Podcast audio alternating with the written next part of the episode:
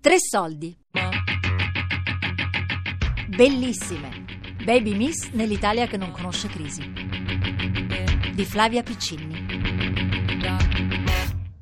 C'è chi porta il figlio al judo, eh, c'è chi lo porta anche a sfilare. Cioè, l'ho fatte un bel po' di sfilate, ma questa è, è una delle migliori perché ci sono, c'è tanta gente e, posso sorridere.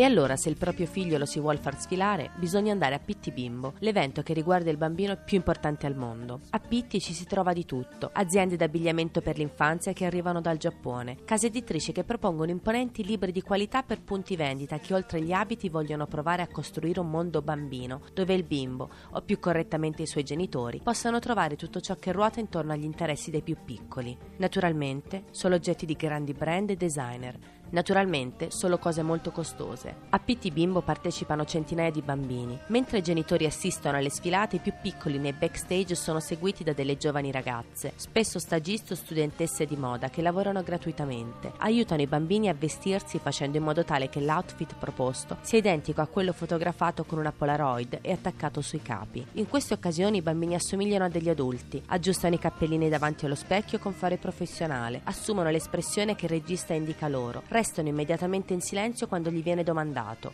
I capricci non sono ammessi a PT Bimbo e i piccoli modelli sono i primi a saperlo. Il mio lavoro è proprio di curare le regie di eventi speciali per le aziende e anche ovviamente di sfilate di moda. Lavorare con i bambini è un lavoro diverso dalla moda in generale, o perlomeno lo dovrebbe essere. Ci vuole cautela, ci vuole rispetto, deve essere per loro un gioco, non deve essere assolutamente un lavoro. Devono entrare in un mondo di gioco e uscirne felici. Purtroppo a volte non succede questo.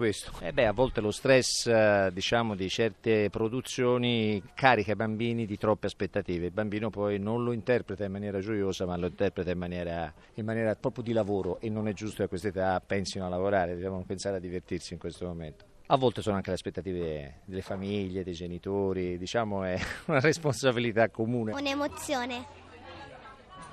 Un'emozione che ti fa andare avanti. Eh, io penso sì, nel campo del, cioè, delle mini modelle sia un po', cioè questo sentirsi donna così ci sia, perché alla fine devi stare sempre davanti ai fotografi, devi fare un po', cioè alla fine secondo me tanta differenza tra la modella grande e la modella piccola non c'è, se non un fatto che devi divertirti, certo però vedi bambine che dici, cioè, non riesci nemmeno a capire quanti anni hanno dalle espressioni, dal modo che è improntato logicamente e dal genitore e da quello che lo stilista chiede.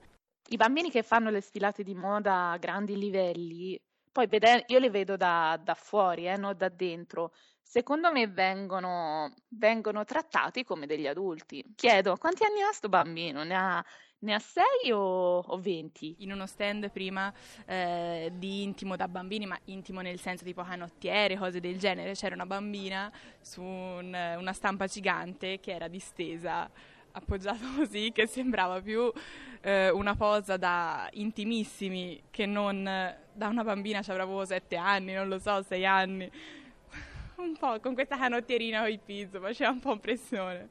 Nel campo del bimbo, se tu superi il 1,40 m sei già fuori. Quando si passa l'altezza non si va avanti.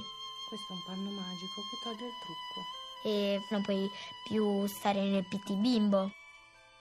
Però a me piace farlo sempre perché mi piace proprio. Non è che mi veda tutta la gente. Se non mi chiamano più, pazienza, però mi mancherà sfilare, mi mancherà conoscere, mi mancherà stare insieme, di tutto mi mancherà. Sono queste le parole di Lucrezia, una delle tre protagoniste del documentario di Chiara Branvilla, che nel 2011 ha raccontato in Divine la storia di tre aspiranti modelle. Ci si dimentica, loro si dimenticano, le persone che abbiamo conosciuto, gli adulti che abbiamo conosciuto si dimenticano che hanno a che fare con l'infanzia soprattutto con le ragazzine di 10 anni. E quindi questa oggettualizzazione data dal fatto che sei nel mercato, perché poi è, è, è quello il punto, ed è molto diverso in realtà, è l'industria della moda dai concorsi di bellezza, sono due cose proprio diverse, proprio uh, alla base.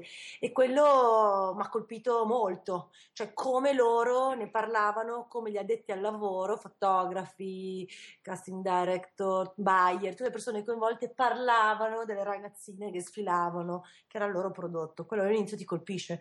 E poi in realtà cioè, ci fai l'abitudine anche tu, perché man mano che vai dici ah, funziona così, è un mondo con queste regole. Questo mi aveva colpito molto. E, ehm, e poi vabbè, mi colpiva molto la, la, la capacità di queste ragazzine di di, di, così, di, di, trarre vantaggio da questa situazione, a cercare di, stare a galla, a cercare di portarla a loro favore, cercare di non soffrire, insomma, le loro capacità di difendersi, insomma, no? da, un, così, da un sistema poi di, adulti no? che, viene, che gli viene addossato, insomma, in un certo senso, anche se non sono mai vittime.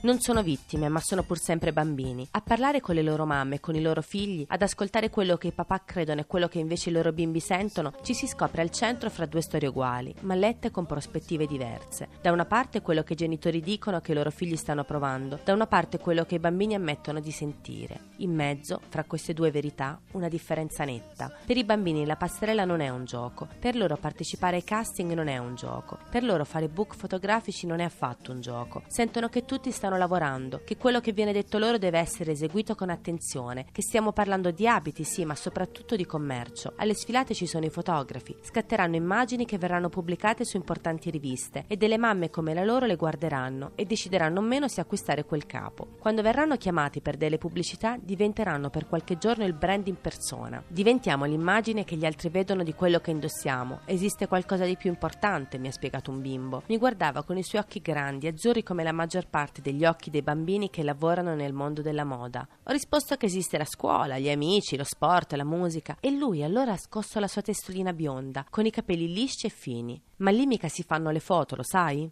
Allora, i casting funzionano che mamma mi porta ai casting con il book fotografico in borsa, io glielo do e che di foto che ho già fatto e allora loro le controllano. Poi io vado avanti e indietro davanti a loro di profilo, però mi sento molto giudicata quando mi giudicano, però io lo faccio per accontentare mia mamma perché il lavoro è così. A volte io dico, ma quando parlo, no, ma la scuola, cose così, eh, io non posso perché ho da fare questo questa cosa. Secondo me sono i genitori, molto invadenti quando vengono qui e cioè le bambine come ripeto sono molto disponibili, si fanno truccare, si fanno aggeggiare i capelli, arrivano i genitori e fanno no ma la mia figliola sarebbe meglio farla in questa maniera, così noi facciamo quello che ci dicono. Che collezione disegni? Come la disegni? Um, che mood hai, che storia vuoi raccontare, che scenografia vuoi, che sensazione vogliamo dare, che bambini vogliamo prendere, belli, brutti, buffi, eh, fighi, normali, dolci. Ci sono gli scarafoni, lo sai?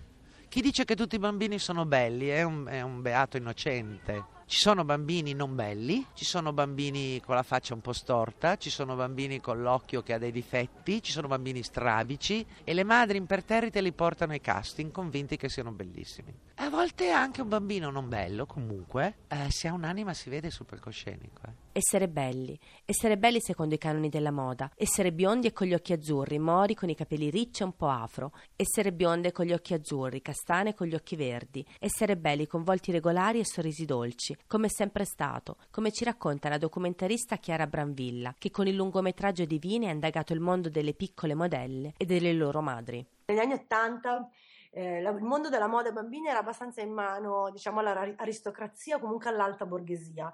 Innanzitutto si cercava uh, certe qualità visive come non so, i bambini biondi devono avere dei tratti molto nobili, c'era un po' quella ricerca lì, mi raccontavano.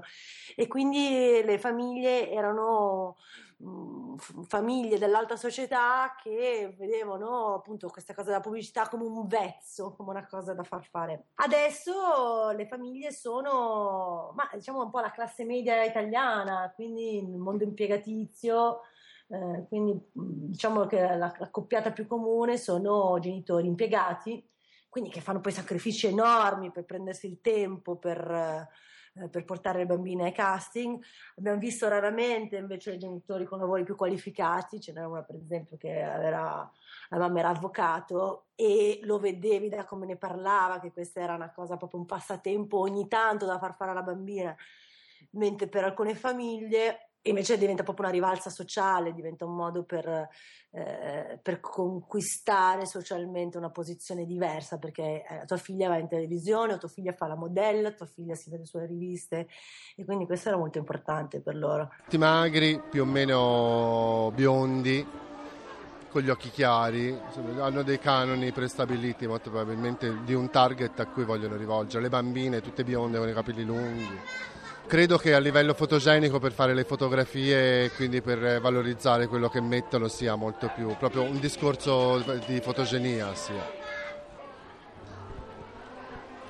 Ma quali sono gli standard di bellezza? Come cambiano a seconda dell'età?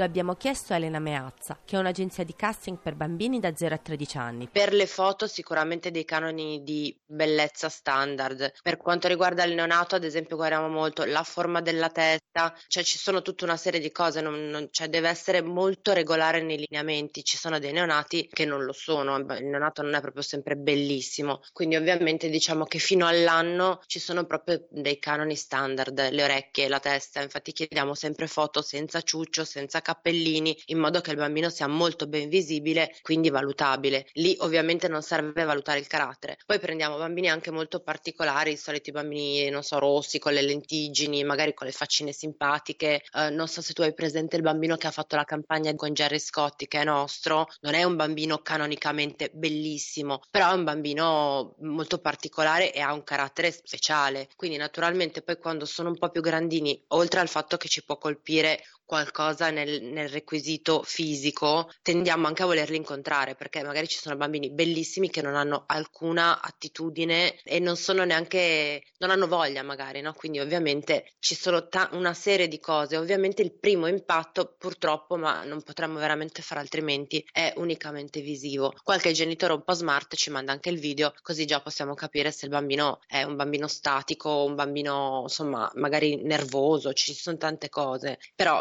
diciamo che principalmente ovviamente sappiamo anche quali sono i gusti dei clienti e sfogliando anche qualsiasi rivista di moda, insomma Vogue Bambini o Style Piccoli, ci si rende conto, insomma sono tutti bambini molto, che colpiscono molto, che bucano molto l'obiettivo, quindi naturalmente il requisito principale è quello. Cioè nei bambini si devono vedere degli aspetti che sono quelli di una bellezza sublimata. Probabilmente sono ritenuti belli quando assomigliano a delle figure molto definite, quindi che possono essere quelle dell'angelo oppure quelle del eh, se, se hanno una bellezza esotica. Adesso si usano anche, usano e richiedono tantissimo molti bimbi o cinesi o giapponesi, hanno sfilato due bimbe filippine per me, una bambina mh, mm, eh, africana, cioè ci sono delle, delle, richieste anche differenti, insomma. Lo so che eh, se vedi la pubblicità di Barbie, eh, quella è, è, bionda con gli occhi azzurri e i capelli lunghi. Continua forse sì un po' a essere la richiesta principale, oppure di alcuni marchi che sono focalizzati su quell'immagine. Ma direi che oltre che sulla bellezza anche sulla personalità, sul modo di, di, porsi e di manifestarsi. Poi bisogna vedere con che intensità e in che modo avviene questo lavoro, perché io ho assistito per esempio ad un catalogo che veniva fatto e dove purtroppo i bambini venivano uh, utilizzati intensivamente, in modo troppo intensivo. Allora chiaramente questo è sfavorevole alla personalità del bambino stesso, ma credo che qui tra la, la preparazione, quindi le prove e le sfilate, eccetera, ci sono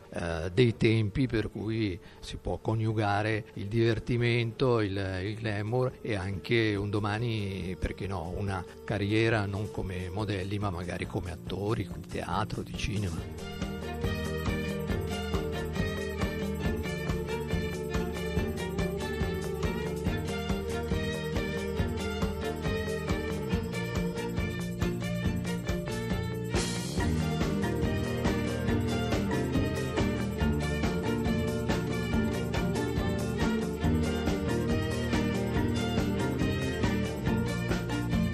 bellissime. Baby Miss nell'Italia che non conosce crisi di Flavia Piccini. Podcast su tressoldi.rai.it